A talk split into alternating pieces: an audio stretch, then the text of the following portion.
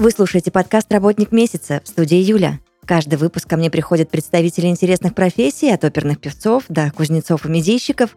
Вместе мы разбираемся, за что на самом деле люди любят свою работу. Этот подкаст мы делаем в студии подкастов Red Barn.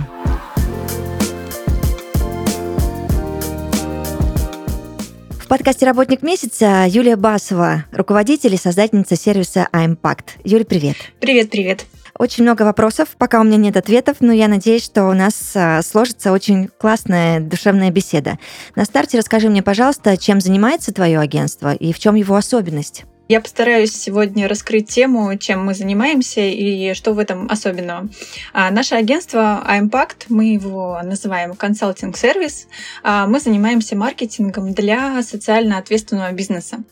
А, Еще мы это называем устойчивым маркетингом.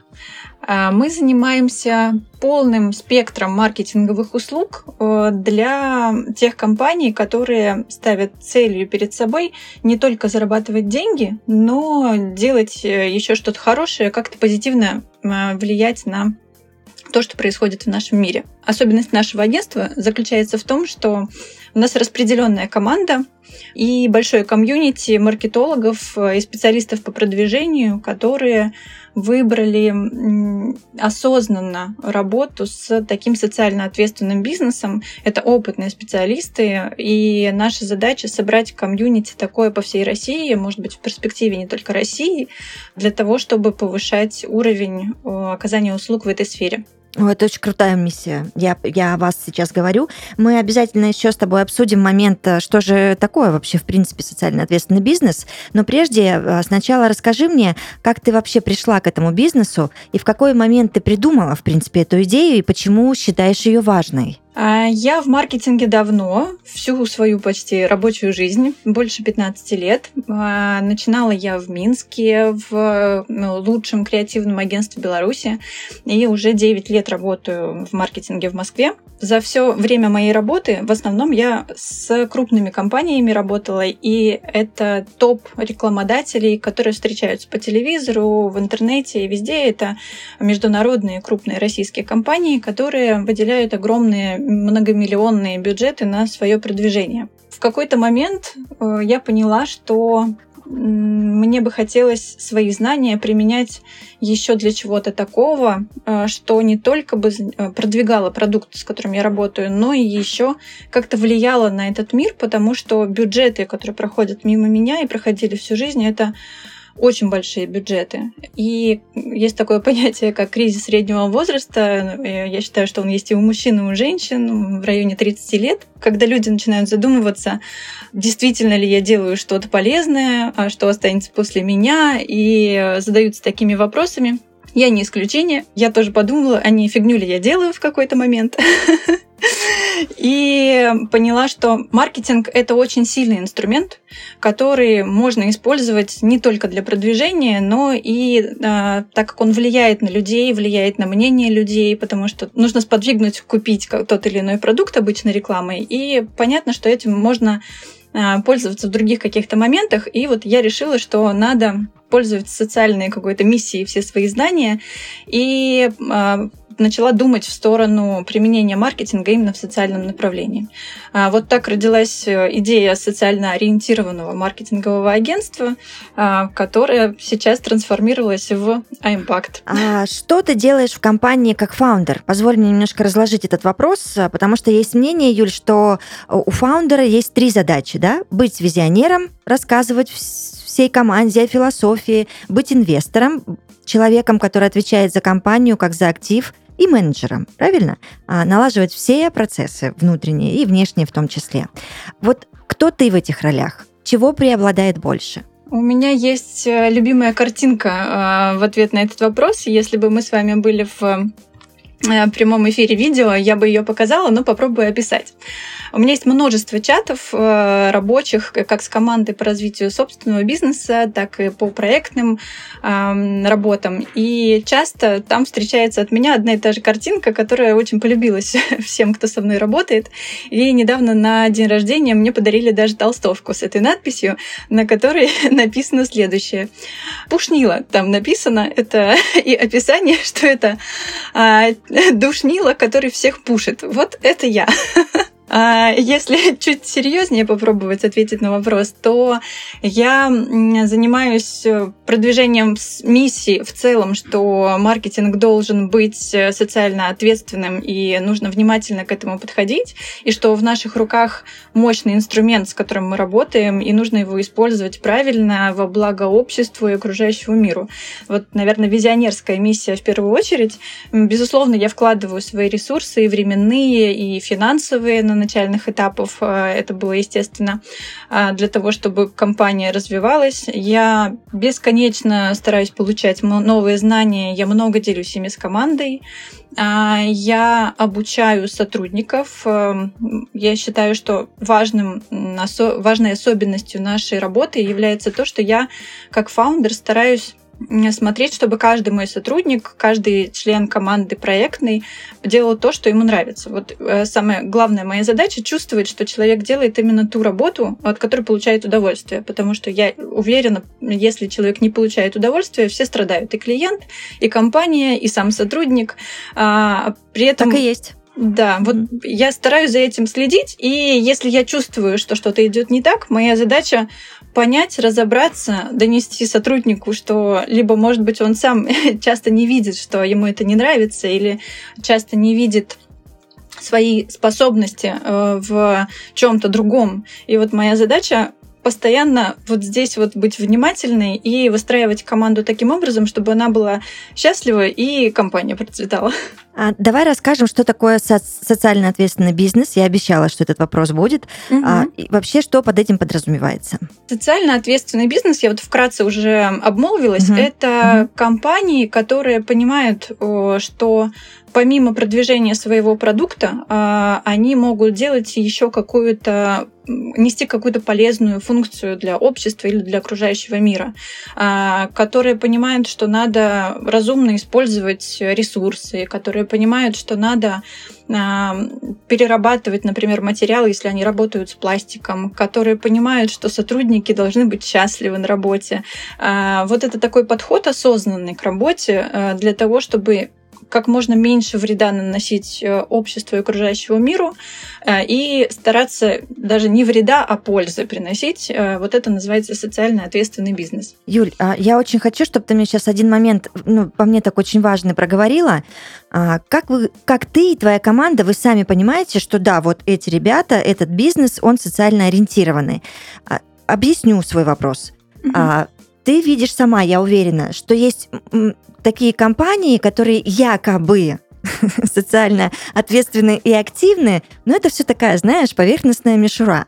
И если там глубже копнуть профессионально, то ты понимаешь, а, о, это мыльный пузырь. Вот как вы отслеживаете всю эту работу и понимаете, что да, это классные ребята, и с ними нужно обязательно сотрудничать? А, здесь несколько, наверное, моментов, как мы работаем. А, первый, мы настолько честно всегда высказываем свою позицию, что мы работаем только с действительно социально ответственными компаниями, объясняем, что это такое.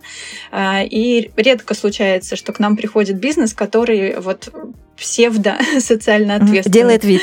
Да. Безусловно, встречается очень много гринвошинга, и мы стараемся тоже со своей стороны проводить такую обучающую работу. А, мы делаем разбор кейсов. А, например, вот в составе КБ-12 э, мое прошлое место работы, где я запускала социально ориентированное направление, два года назад, мы в Сколково организовывали целую э, дискуссию по этому поводу. У нас был паблик ток а, с клиентами, с сотрудниками, с представителями некоммерческого сектора. Что такое вообще гринвошинг, как э, его избежать, почему это плохо, почему это репутационные риски, например. И здесь наша задача это же бюджеты в любом случае, которые компании выделяют. И наша задача помочь им разобраться, что они делают что-то не так, что не так, и как потратить те же самые деньги, но при этом быть не фейково а, социально ответственными, а по-настоящему. Вот наша задача в этом. Поэтому мы к нам приходят только такие, а если мы видим, что э, кто-то делает неправильно, мы стараемся вот доносить, э, как можно это сделать, не увеличив при этом бюджет и добиться лучших результатов. Это круто. А почему ты считаешь, что у обычного маркетинга нет смысла? Вообще считаешь ли ты так? Да, это, наверное, отсылка к одной из моих статей, которые мы да. писали, да-да-да, на VC. Как я устала от бессмысленного маркетинга, она называется. А, приятно, что вы смотрели, читали то, что, то, что я пишу. А здесь речь о том, что вот 15 лет э, в этой индустрии я работаю, и в какой-то момент, особенно когда ты работаешь с крупными э, компаниями, когда превращается все в гонку за кейсом и за победой на фестивале, э, ты понимаешь, что это какая-то ежедневная гонка без выходных, без, э, без вечеров с семьей, когда у тебя все дедлайны вчера, и на следующий день они уже не нужны, эти проекты, которые ты сделал, потому что уже все поменялось.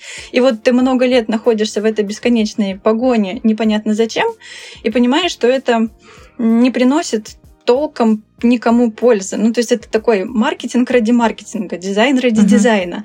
А, давайте сделаем проект, потому что на него заложен бюджет. А давайте сделаем дизайн просто потому, что вот тоже у нас здесь запланировано сделать. Ну, как будто бы потерялось немножко потерялся смысл э, маркетинга э, вот в этой вот бесконечной погоне за статуэтками. Поэтому я, безусловно, считаю, что маркетинг рабочий инструмент. Он э, имеет смысл, но многие компании в этом как будто начали теряться. И не знаю, это может быть веяние современное, может быть, это из-за того, что появилось много фестивалей и сместился фокус с э, продаж, э, с продвижения продукта, с интересной коммуникации со своим потребителем на победу вот в фестивалях. И я считаю, что это не очень здорово. И фейковые, например, проекты, которые делали для канских львов, мы знаем, что это во многом фейк, когда это все на картинке как будто бы проект, а он еще социально ориентированный, а на самом деле там показатели практически никакие. А, вот от этого я устала, и хочется делать э, что-то свое, чтобы э, решать хочу я работать над этим проектом или не хочу. Или помогать тому или иному клиенту или проекту сделать что-то э, действительно стоящее и напоминать, для чего вообще нужен маркетинг. Угу. А есть ли какие-то особенности социально ориентированного маркетинга, как ты считаешь? Может быть, есть какие-то отдельные законы и правила, а, нечто вроде этического кодекса? Ты уже попыталась максимально разложить это все, но я не знаю, какие каналы продвижения можно использовать, а какие не стоит. Вот хочется вот какой-то большей конкретики и вообще какая коммуникация приемлема и наоборот неприемлема. Наверное, нет каких-то правил и этических кодексов в этой сфере. А, есть э, все можно каналы использовать абсолютно в зависимости от того, какой это проект. Э, это все те же инструменты, которые используют все бренды в продвижении своих продуктов или компаний. Особенности есть в сотрудничестве с некоммерческой сферой точно. И когда мы делаем фандрайзинговые кампании, это сбор на что-нибудь, когда благотворительный фонд, например, собирает средства на помощь кому-то или какой-то категории граждан. И вот здесь мы стремимся к тому, чтобы некоммерческий сектор развивался тоже больше в маркетинговом направлении и в продвижении, потому что мы часто все видим сборы «помогите», например, э, какому-то конкретному ребенку или бабушке, или ну, любой бывает сбор на операцию. И все это делают настолько некрасиво и, и портя немножко благотворительную всю историю и отношение к ней, не донося системно, почему люди должны вообще в этом участвовать, почему Согласна. такая проблема существует в государстве. А, мне кажется, что это должна быть системная информационная история в первую очередь, и тогда в стране изменится и отношение к благотворительности, будет больше компаний в этом участвовать. Нужно научиться бизнесу работать с этим некоммерческим сектором. Я считаю, что в этом будущее в таких коллаборациях. А, и вот как бы этичность такая есть в продвижении таких проектов. Мы стараемся здесь тоже обучать э, с разными платформами. Сейчас ведем переговоры, чтобы делать бесплатные вебинары для некоммерческих организаций и рассказывать, как правильно готовить дизайн-макеты, как правильно готовить ролики, с каким посылом выходить к людям, чтобы их услышали, чтобы это было не так в лоб. Угу. Слушай, ну это очень крутая история, то, что вы это продвигаете и воспитываете, ну если так можно назвать, вот эту социальную культуру, да, в, в обществе, а, потому что ты абсолютно права, мы не знаем, как это работает. Ну, я говорю об обычных людях, да, mm-hmm. кто потребляет этот продукт, и тоже нет какого-то стойкого ощущения, фундамента, зачем это нужно, почему, кому и когда. А давай еще вот в чем разбираться. В маркетинге НКО а, бюджеты наверное, обычно ниже, да? Безусловно. Некоммерческие организации, они же не могут зарабатывать деньги, там определенные есть правила, по которым они живут. А средства благотворительных фондов 80% должно идти на поддержку подопечных и а, реализацию тех задач, для которых существует этот фонд. Поэтому денег обычно там немного совсем, если это не попечитель, например, какой-то актер uh-huh. известный или бизнесмен, тогда чуть попроще ситуация с продвижением. Но в целом, да, это маленькие бюджеты, и там в основном ищут подрядчиков и партнеров на пробону условиях. Э, это такой интеллектуальный, интеллектуальное волонтерство, когда, э, например, дизайнер готов выделить свое время для того, чтобы помочь благотворительному фонду и нарисовать какой-то макет э, то же самое сейчас э, уже на законодательном уровне делают э, медийные разные организации. Это размещение билбордов, это время в эфире, которые обязаны предоставлять таким компаниям. А, им тяжело, безусловно, и вот приходится таким образом выкручиваться. Но спасибо, какие-то льготы есть, какие-то законодательные истории здесь есть, которые помогают продвигать такие проекты. А как идут российские компании на вообще сотрудничество с продвижением НКО? Тут скорее не про продвижение речь. Э, я вот уже обмолвилась, что мне кажется, э, в коллаборациях будущее э, многие компании, особенно крупные, они последние годы все больше говорят про устойчивое развитие, про внедрение ECG-повестки в свою деятельность. Стратегия строится с учетом повестки устойчивого развития. Это значит, что они должны как бизнес тоже как-то влиять на общество. В угу. свою очередь, есть некоммерческие организации, которые не очень с точки зрения бизнеса понимают, как это строится, но очень хорошо умеют решать свою локальную задачу, помогать конкретно тем, что они умеют делать.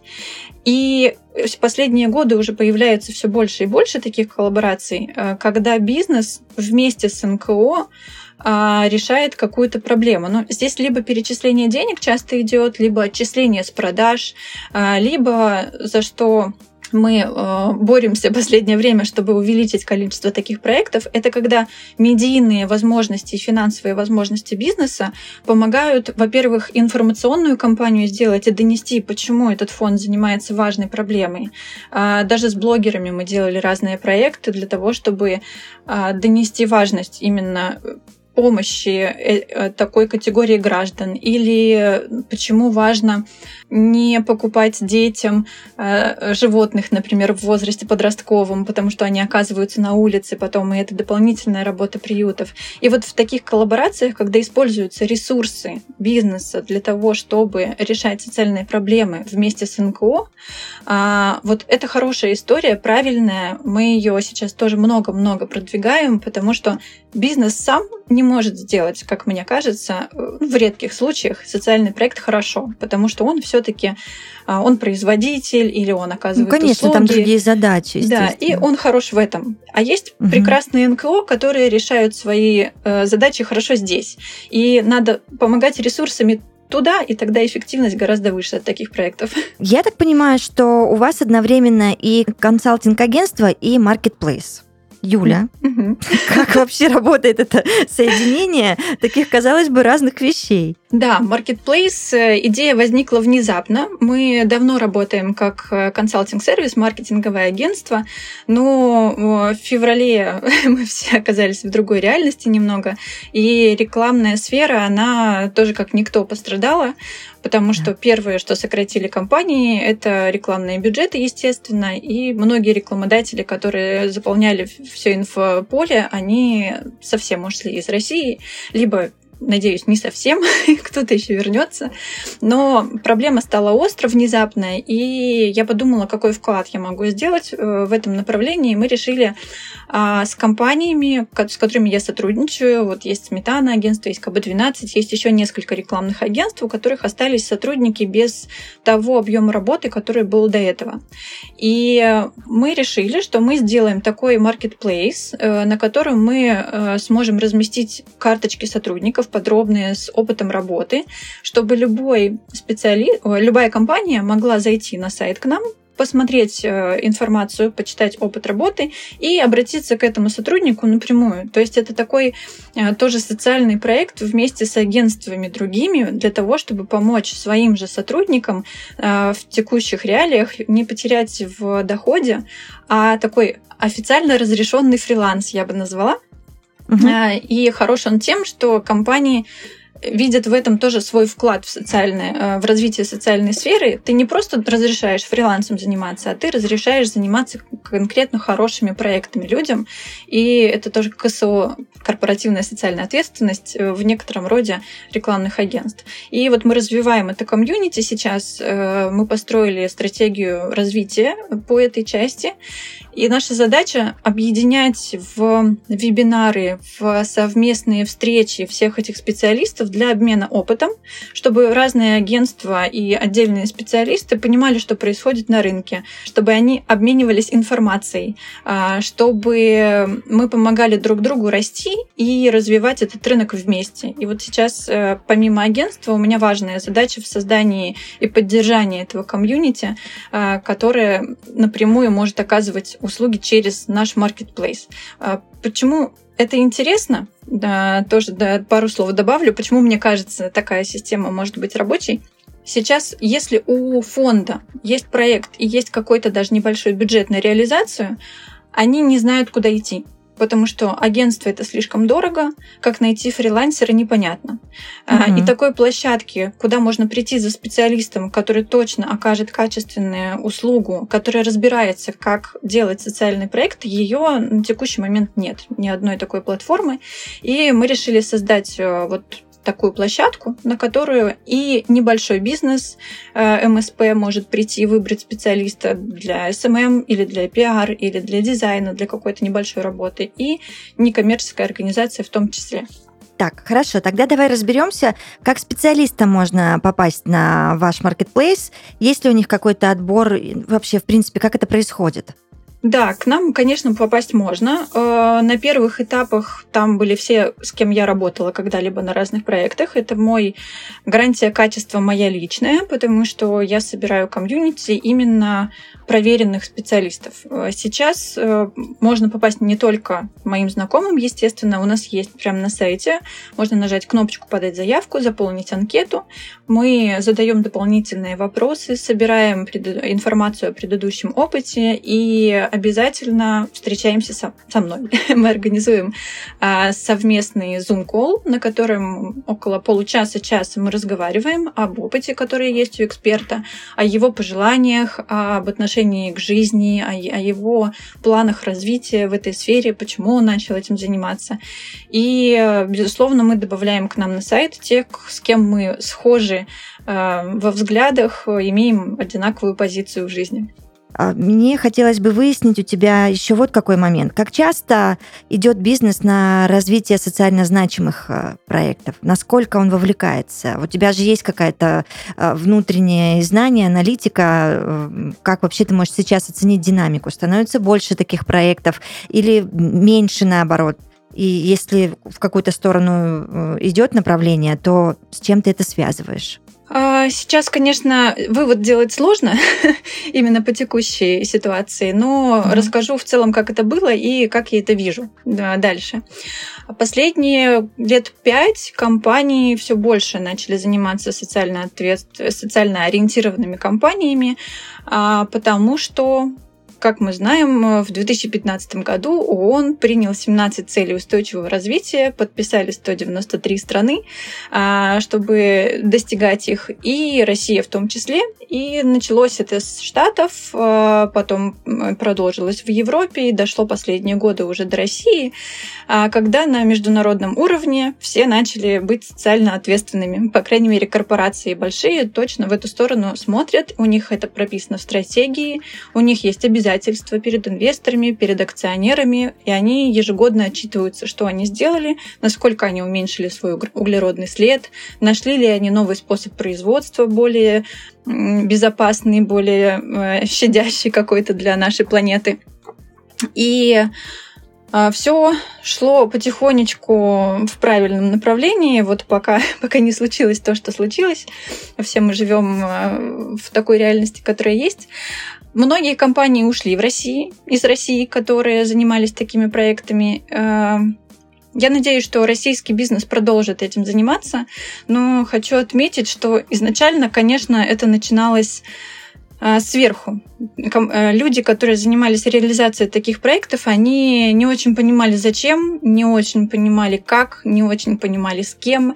И буквально последние пару лет это превратилось уже в не социальный проект на бумажке для того, чтобы отчитаться для инвестора, а действительно в какую-то более осознанную историю, когда а, и маркетологи, и начали появляться специальные отделы, которые исследуют, чем занимаются другие. И вот последние ну, 2-3 года, наверное, я бы сказала, а, это более осознанно стало. Жаль очень, что многие компании, которые начали этим заниматься в нашей стране, а, как минимум стали на паузу. Mm-hmm. Но российский рынок, как мне кажется, имеет э, сейчас возможность показать, что мы тоже э, независимо ни от чего об этом думаем. А, есть многие наши компании, перерабатывающие, добывающие, которые прекрасно понимают, что какой-то вред в любом случае наносится, и они делают много проектов для развития городов, в которых находятся их заводы, например. Они делают инклюзивные экскурсии, они помогают благоустраивать территории, они организовывают такие условия работы на своих заводах, что люди не хотят уезжать из этих городов. Это тоже очень важно. А, они занимаются парками, занимаются ивентами, занимаются развитием детей, э, внешкольного образования. И вот это вот э, здорово, что последние несколько лет бизнес понимает, э, что он может сделать, что он должен делать, и в это вовлекаются люди. Действительно, статистика говорит о том, что есть некоторые города, откуда специалисты хорошие начали не переезжать, а оставаться там и развивать свой город родной. Это здорово. Это очень круто. Пусть так и будет в утроенной просто силе. А я вам желаю таких проектов и каких-то совместных коллабораций. Юль, какую ты видишь вообще глобальную цель у iMpact? А глобальная задача, чтобы как можно больше проектов делалось со смыслом, а, чтобы мы перестали делать вот то, о чем я говорила, дизайн ради дизайна, креатив ради креатива. А, и здесь здорово, что даже такие фестивали креативные в эту сторону смотрят. Вот есть Effie, есть э, Серебряный Меркурий, это рекламные фестивали, которые сейчас делают отдельные награды за проекты которые сделали социальный вклад в развитие общества.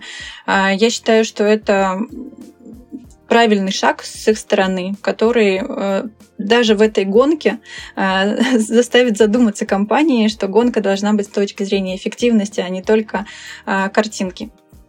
И мы со своей стороны видим важную миссию в том, чтобы научить некоммерческую сферу работать с бизнесом, чтобы обучить тех, кто занимается конкретной реализацией социальных проектов, вот весь некоммерческий сектор, благотворительные фонды, научить бизнесу, научить, э, как правильно подходить э, к реализации своих проектов, научить общаться правильно с корпорациями. Потому что я считаю, что если у нас это получится, то сила э, изменений позитивных, она кратно увеличится в стране. Юлечка, спасибо тебе огромное за все эти ответы. Я прям кайфанула, честно. А, я желаю вам всего самого наилучшего, чтобы все, что у тебя есть в голове, душе и сердце, было реализовано и обязательно получилось. Спасибо большое. А, спасибо за то, что пригласили. Очень рада была познакомиться и пообщаться с вами, Юль. А, желаю вашему проекту тоже только вперед, развитие, и здорово, что вы освещаете такие темы. Спасибо. Спасибо огромное. Будем на связи. Хорошего дня. Взаимно. В подкасте «Работник месяца» Юлия Басова, руководитель и создательница сервиса iMpact. Мы обязательно услышимся. Пока.